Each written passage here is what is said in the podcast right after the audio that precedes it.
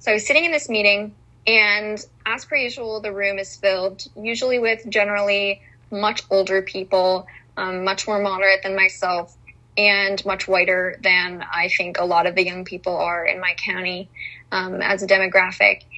And I, I still love my job. I love what I do, and I like that I'm kind of bridging the gap between the party and young people through social media. But it became frustrating to me because I was sitting in like the third meeting of the fall, and I was just so frustrated because I did not see anyone around me that seemed like they knew me, looked like me, identified like me.